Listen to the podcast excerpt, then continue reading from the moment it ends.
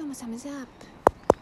この番組では毎日に潜んでるいいねをみんなで一緒に思いっきり祝っていきます。こんにちは吉野美希です。今の私のいいねは半月を見ながらちょうどグラデーションになっている紅葉を見られているということです。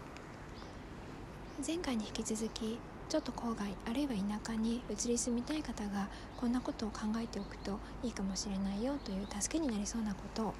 今回もお伝えしたいと思っています。それはどれだけ自分が自分を変えられるのかをなるべく正しく事前に知っておくということです。というのは、まあ、都会にいるとなんだかんだ非常に人間中心で便利に作られているのでやっぱり自分のことを過大評価して自分はすごく自分を変えられる人間だだってちょっとファッション変えたもんとかそういうセミナーに行って学んでみんなにすごいねって言われたもんとかそういう感じで捉えてしまうんですが、まあ、実際にその郊外とか田舎に行くっていうことがハードル高く感じるならば、まあ、そもそもその抵抗感自体がまあ、事実を教えてくれてるわけですよね。そんなに自分を変えられない自分なんだよってことを教えてくれてるわけです。で田舎や郊外に行くと、まあ、当然虫が増えますしまた獣も非常に身近になります、まあ、世界的に見れば都市特に京都などは大都市に当たってしまいますが、まあ、京都駅から電車で15分ぐらいの範囲で鹿や猿もあの一緒に暮らしていてまあ、時々京都に住んでいた時などは車が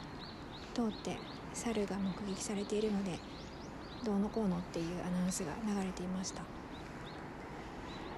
で奈良なんかも、まあ、春日大社の周りに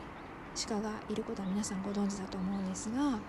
まあその鹿たちはその春日大社の近くの住宅の家庭菜園とかちょっとした花壇の中に入ってむしゃむしゃいろんなものを食べてるということは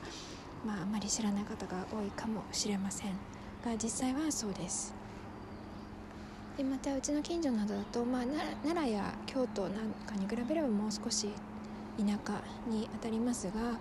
っぱり家庭菜園は9割方食べられてしまうとか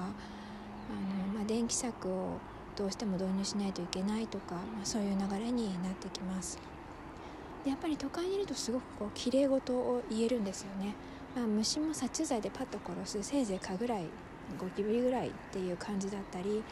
あとはまあ動物は動物園に行けばいるものだしちゃんと相手を知ってれば大丈夫だよみたいな感じで思ってしまうわけなんですけど、